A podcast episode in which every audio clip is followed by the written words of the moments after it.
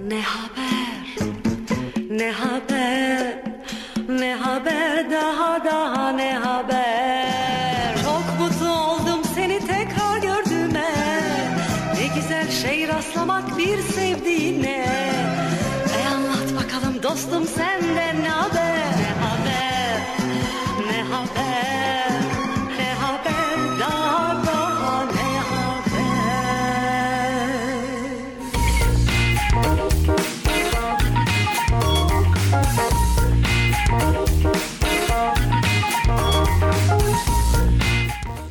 Yaşar Üniversitesi İnternet Radyosu, radyodan herkese merhaba. Ben Emir Salih Babamgül, Ne Haber programıyla sizlerle birlikteyim.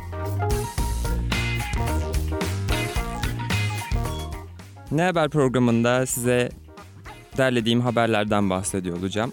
Ee, her hafta olduğu gibi diyemiyorum çünkü bu aralar biraz program aksayabiliyor okuldaki yoğunluğumdan dolayı. Ee, ders yoğunluk, yoğunluğu, sınav yoğunluklarından dolayı program tabii ki aksıyor böyle durumlarda.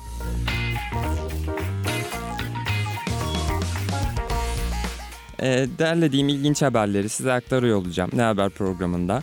E, programı radyonun internet sitesinden canlı yayın olarak dinleyebilirsiniz. Harici olarak podcast olarak Spotify'dan, Google Podcast'ten e, ulaşabilirsiniz.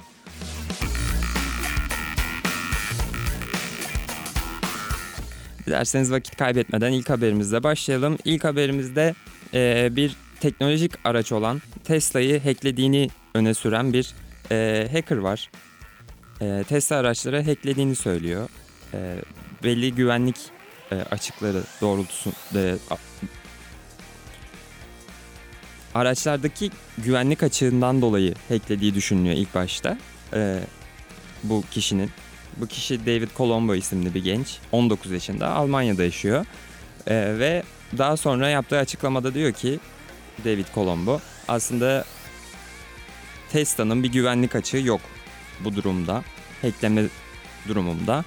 Ee, kullanıcıların yarattığı zafiyetler bu gibi açıklara sebep oluyor demiş. David Colombo. Ee, ve üstüne de eklemiş tabii ki sanırım bu e, birilerine zarar vermeyi hedefleyen bir hacker e, değil. Beyaz şapkalı denilen hacker e, diye tabir, ed- tabir edilen bir kişi diye düşünüyorum. David Colombo'yu. Çünkü bu açığı bildirmiş ve kullanmamış. Bunun üzerinden tabii ki kötü e, bir duruma sebebiyet verecek e, bir olay gerçekleştirmemiş.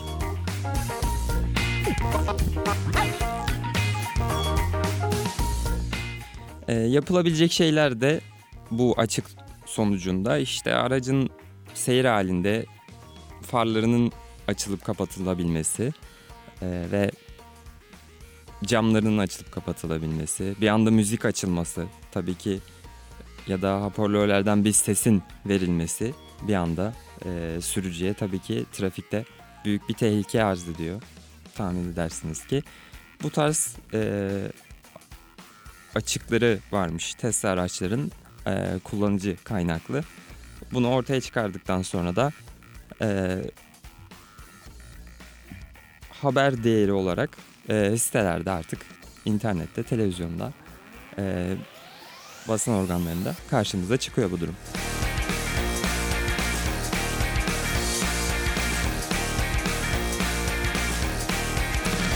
Öte yandan Tesla'nın geçtiğimiz günlerde bir e, yarışması vardı sanırım. E, bir şirket aracılığıyla yaptığı. Şirket kaynaklı, Tesla kaynaklı gerçekleşecek açıkları bulabilen kişilere e, 15 bin dolara yakın bir para ödülü veriyorlardı. Tabii ki David Colombo kullanıcı kaynaklı bir açık bulduğu için sanırım bu e, para ödülünden faydalanamayacak gibi görünüyor.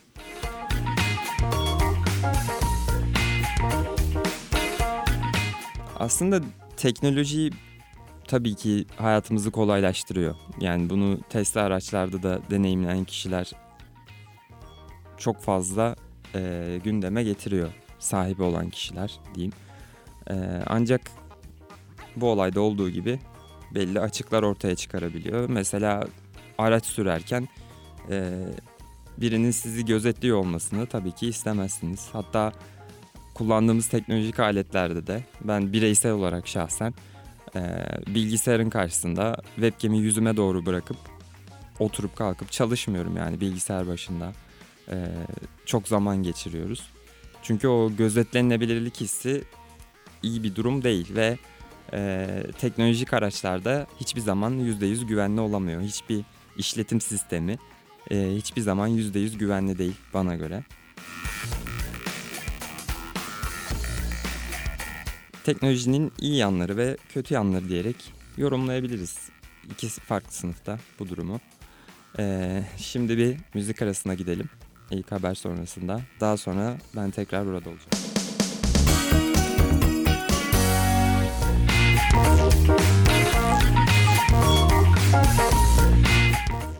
Müzik arasından sonra tekrar birlikteyiz. Sıradaki haberimizde Niğde'ye gidiyoruz. Ee, Niğde'de ilginç bir define olayı gerçekleşmiş. Ee, definecilerin tabii ki bir yeri kazması, bir bir yeri kazması ve bir hazine bulmaya çalışması artık olağanlaşmaya başladı Türkiye'de haber olarak. Yani yılda en az bir haber, iki haber, üç haber, beş haber görebilirsiniz yani gerçekten. Takip ettiğinizde haber dünyasını bu haberler hep çıkıyor. Ama bu haberi diğerlerinden ayıran bir özellik var. E, definecilerin yaptığı kazı sonrasında aslında süreç de devam ediyor. Kazmaya devam ediyorlar. E, Niğde Kalesi'ni gezen bir kadın Niğde Kalesi'ni kazıyorlar bu arada. Kazılan lokasyonu da belirtmedim anlatırken. Niğde Kale, Kalesi'ni kaza, e, gezen bir kadın kazılan çukura düşüyor. 6 metre derinliğinde 6 metre derinden kazıyorlarmış. Ciddi ciddi kazıyorlar yani. Kalenin altından böyle köstebek gibi ilerliyorlar. Ve bir ablamız da bu çukura düşüyor. Düşmesiyle defineci iki kişi, hazine peşindeki iki kişi korkup kaçıyorlar ve e, düşen ablamızı da oraya gelen ekipler yardım ediyor. Çıkarılması için çaba sarf ediyorlar e, ve kurtarılıyor.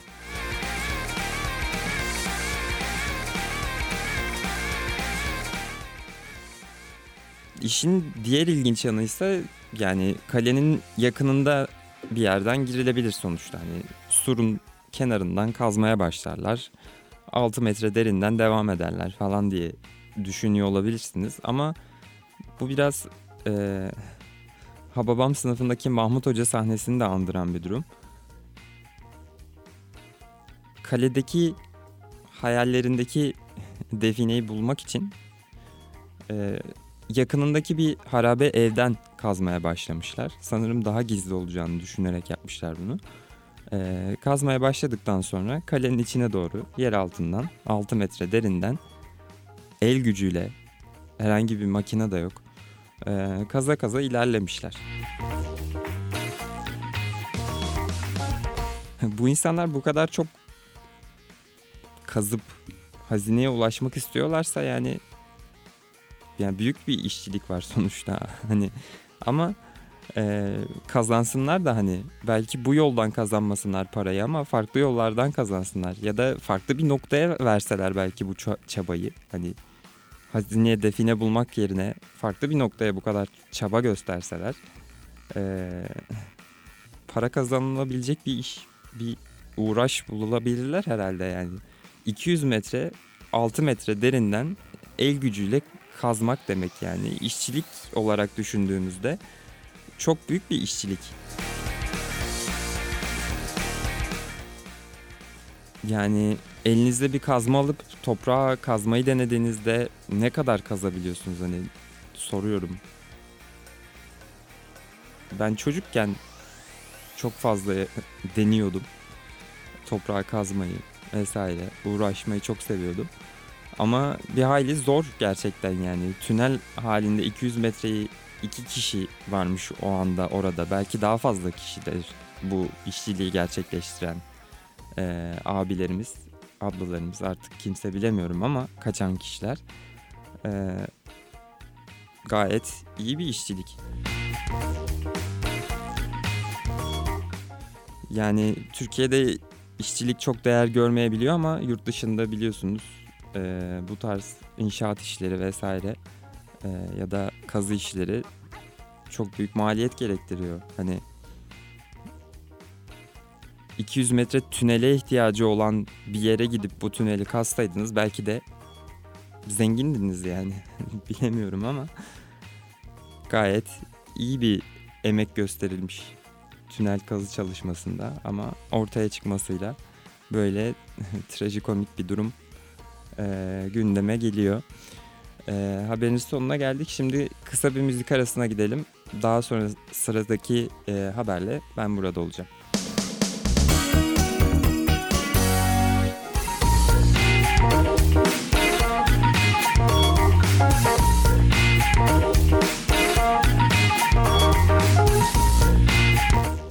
Müzik arasından sonra tekrar birlikteyiz.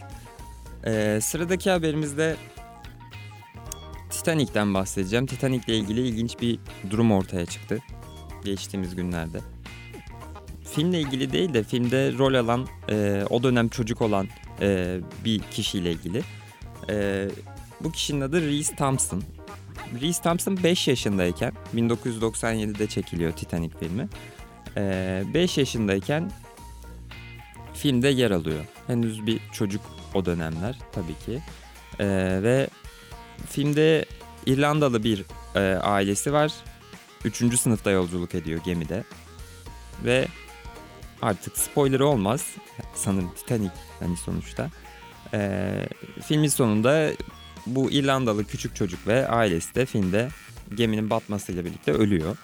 Ee, ancak Yıllar sonra bugün günümüzde Reese Thompson abimiz 30 yaş 30 yaşında ve e, Titanic'te gerçekleşen telif süreçlerinden dolayı hala her yıl banka hesabına e, para yatmaya devam ediyor Reese Thompson'ın ve bu süreç tabii ki onu da memnun ediyor. Kim etmez ki yani ben de aileme seslenmiş olayım. 5 yaşımda oynadıysam minik bir kısa film olur, bir şey olur. Telif hakları var mıydı bir kontrol edelim. Bu durumdan sonra belli de olmaz yani. Belki bize de düşer bir şeyler hani yıllık yatıyordur bir yerlere. Çekelim onu yani biriktiyse.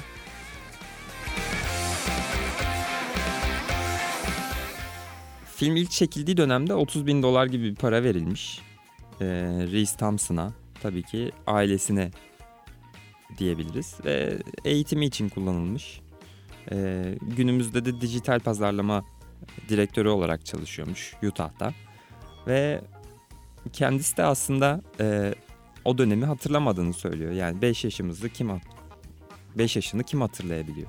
Ben çok hatırlayamıyorum. Filmde oynasam belki aklımda kalırdı ama 5 e, yaşınızdayken bir filmde oynasanız, o set ortamında bulunsanız zaten farklı bir ortam olarak aklınızda kalabilir sadece diye düşünüyorum. Çünkü e, bir film ve bir setin, bir sinema filminin içinde olduğunuzu e, anlayamayabilirsiniz bile çocukken. E, ben 5 yaşımdayken televizyonda gördüğüm mesela uyuyamadığımda falan açtığımızda televizyonda gördüğüm reklamların bile canlı o anda oynanıldığını falan sanıyordum. Ve düşünüyordum hani zaten çocuksunuz. Akşam 12'de, gece 12'de gördüğünüz reklamda siz yorgunsunuz. Uyumak üzeresiniz ve diyorsunuz ki bu insanlar yorulmuyor mu? Ben onu düşünüyordum.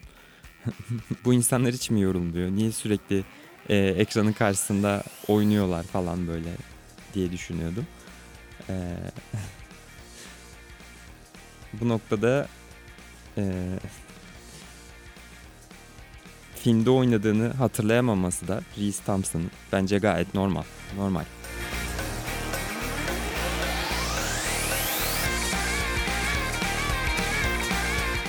Öncesi de farklı bir durum aslında. Ee, çocuk yaştayken bir yarışmaya katılıyor ailesinin başvurusuyla. Ve sonrasında yarışmayı kazanıyor.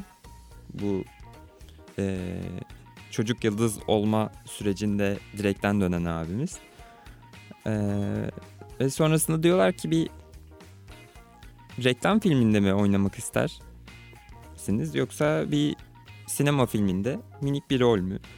Minik rol ola- olarak e, Titanic'i seçiyorlar o dönemde ve e, günümüze kadar da şu an konuştuğumuzda düşünürsek e, yansıması gerçekleşiyor bu seçimin.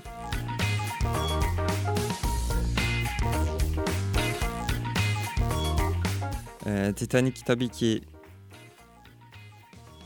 döneminde ve dönemimizde karşılaştırdığımızda diğer filmlerle inanılmaz bir bütçe e, gelir elde eden film.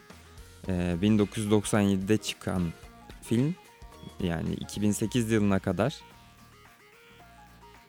yapılan hasılat anlamında e, geçilemiyor.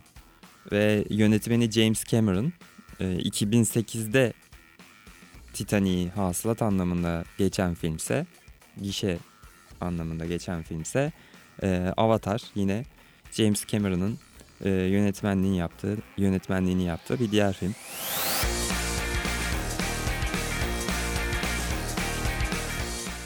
E, şimdi kısa bir müzik arasına gidelim. Daha sonra sıradaki şarkıyla, e, sıradaki haberle ben burada olacağım.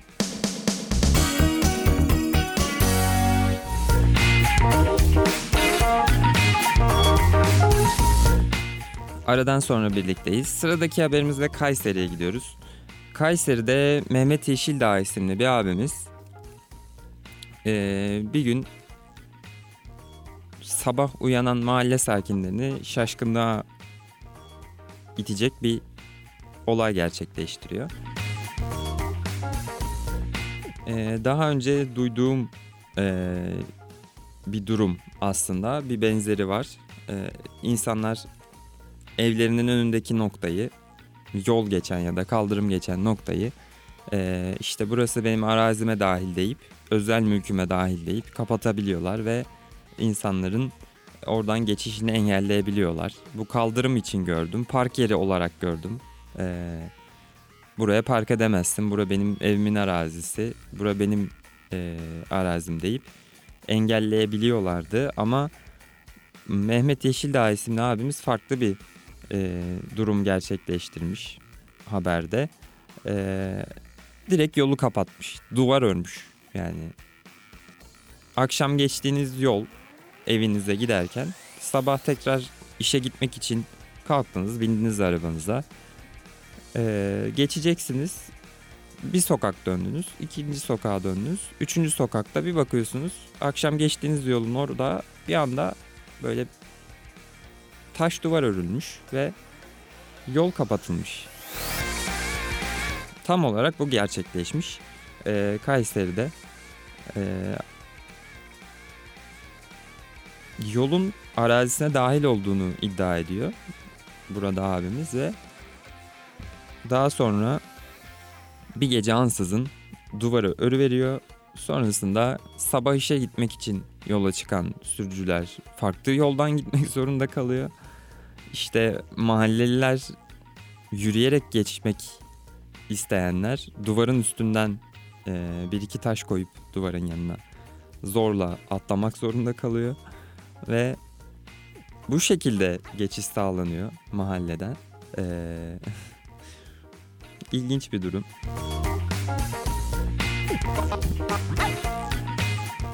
Ee, mahalle muhtarını bulmuşlar haberde. Ee, mahalle muhtarı da belki abartı bilemiyorum ama 40 yıllık yolumuz demiş yol için. Ee, kapatılan yol için. Mahallenin altyapısı vesaire tamamen bu yoldan geçiyor diye belirtmiş. Harici olarak ee, daha komik bir durum var. Belediyenin belirlediği otobüs güzergahının da bu yoldan bir e, aracın bu yoldan geçtiğini belirtmiş. Tabii ki duvarla kapatılmasıyla da artık e, o hat o güzergah üzerinden ilerlemiyordur diye düşünüyorum şu an.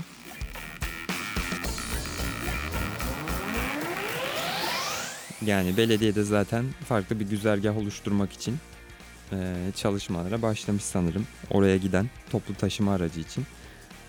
Yani haberin başında da belirttiğim gibi evinin önündeki kaldırımı kullandırtmayanı gördüm.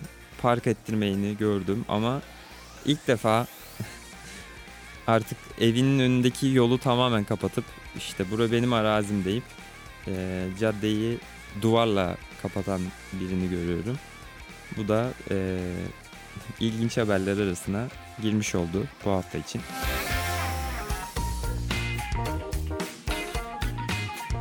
Yani ikna yoluyla belki çözülebilir.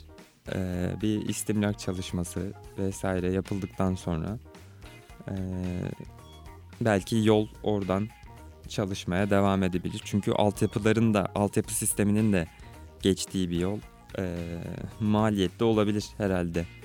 Yolun güzergahını değiştirmek, yolu değiştirmek belediye için. Ama zor bir durum. Yani çözülmesi zor bir durum gibi görünüyor. Umarım kısa sürede çözülür. Çünkü bu da bir mağduriyet. Yani kim ister okula giderken, işe giderken duvarın üstünden atlamak dümdüz yol dururken.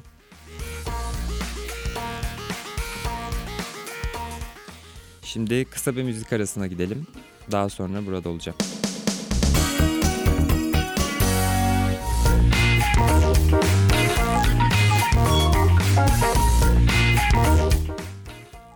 Aradan sonra tekrar birlikteyiz. Ee, son günlerde biraz farklı bir durum yaşıyorum. Aslında vize döneminde de yaşadığım duruma benzer. Yani e, hasta oluyorsunuz. Böyle bir halsizlik durumu vesaire oluyor ve sonrasında hasta olduğunuzu düşünüp doktora gidiyorsunuz. Doktor hastalanmışsınız diyor. Doğru çıkıyor hastasınız. İlaç veriliyor. Ee, ve bu süreç sonrasında ilacı kullanıyorsunuz. Bitiyor. Tam iyileştim diyorsunuz. Sonrasında tekrar bir halsizlik durumu. Tekrar tekrar böyle farklı bir süreç e, yaşanabiliyor. Vize sürecinde de ya, e, yaşamıştım bu dönem. E, yaklaşık bir aya yakın bir boğaz ağrısı böyle geçmeyen, ara ara artan vesaire.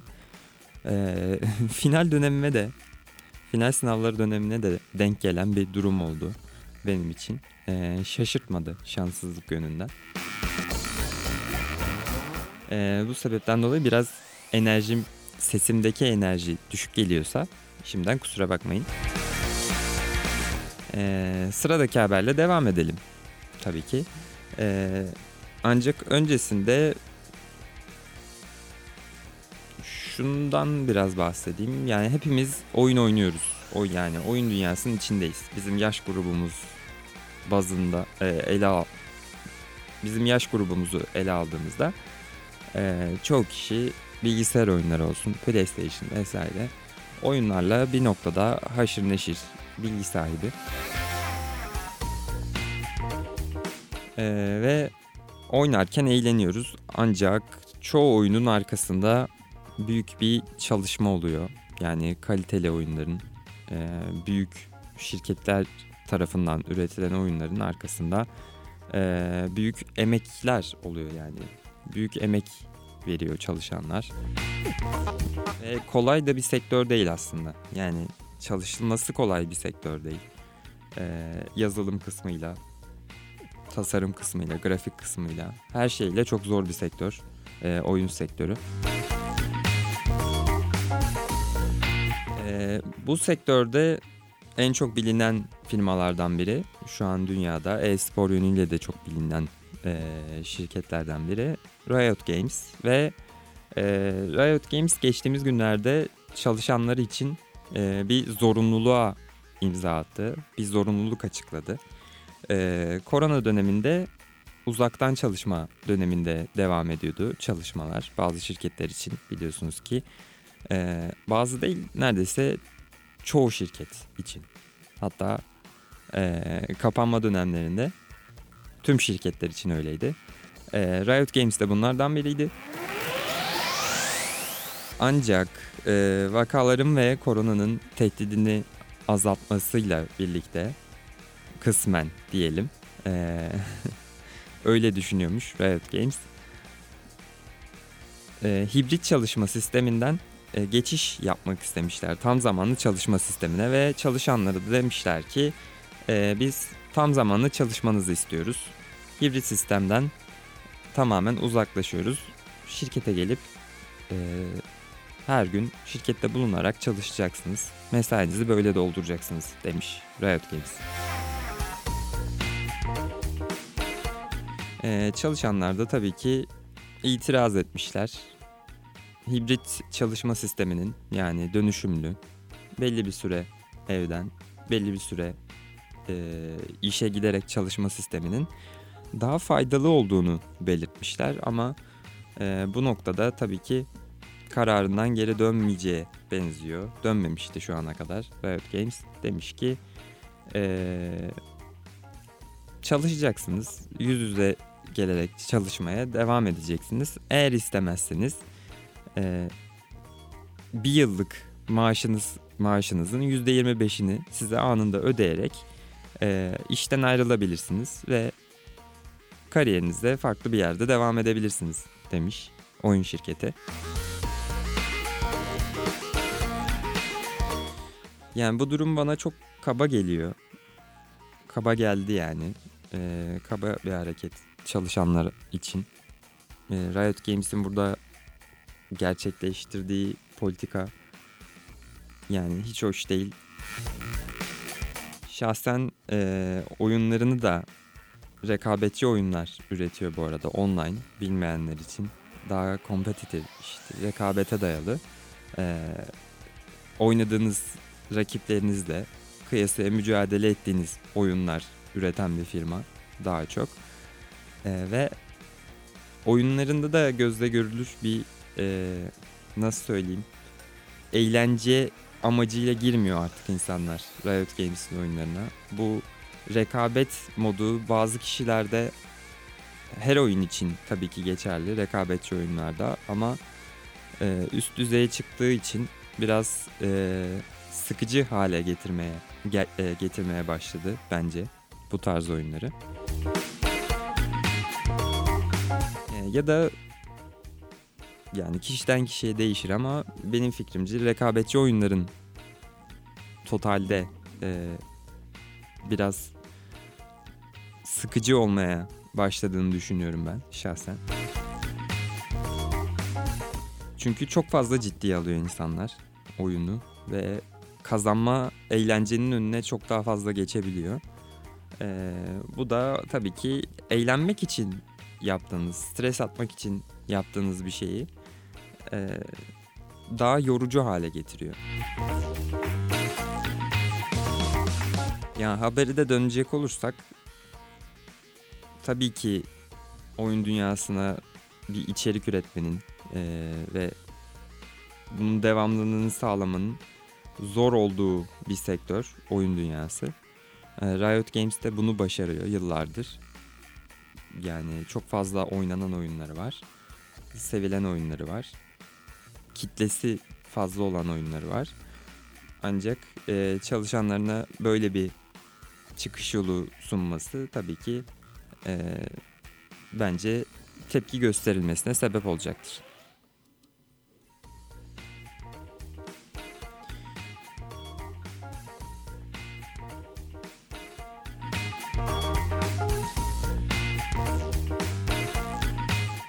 Evet son haberi de size aktarmış oldum.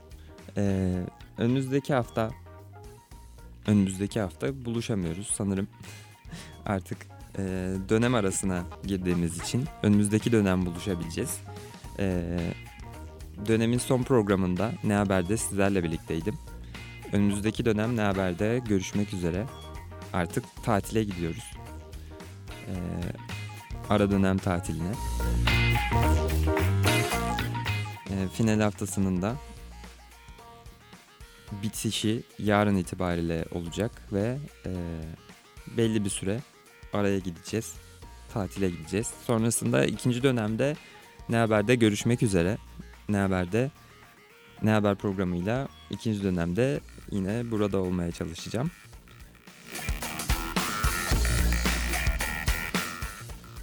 İkinci dönemdeki programlarda buluşuncaya dek kendinize iyi bakın, dikkat edin, sevgiler. Ne haber? Ne haber? Ne haber? Daha daha ne haber? Çok mutlu oldum seni tekrar gördüğüme. Ne güzel şey rastlamak bir sevdiğine. E anlat bakalım dostum senden ne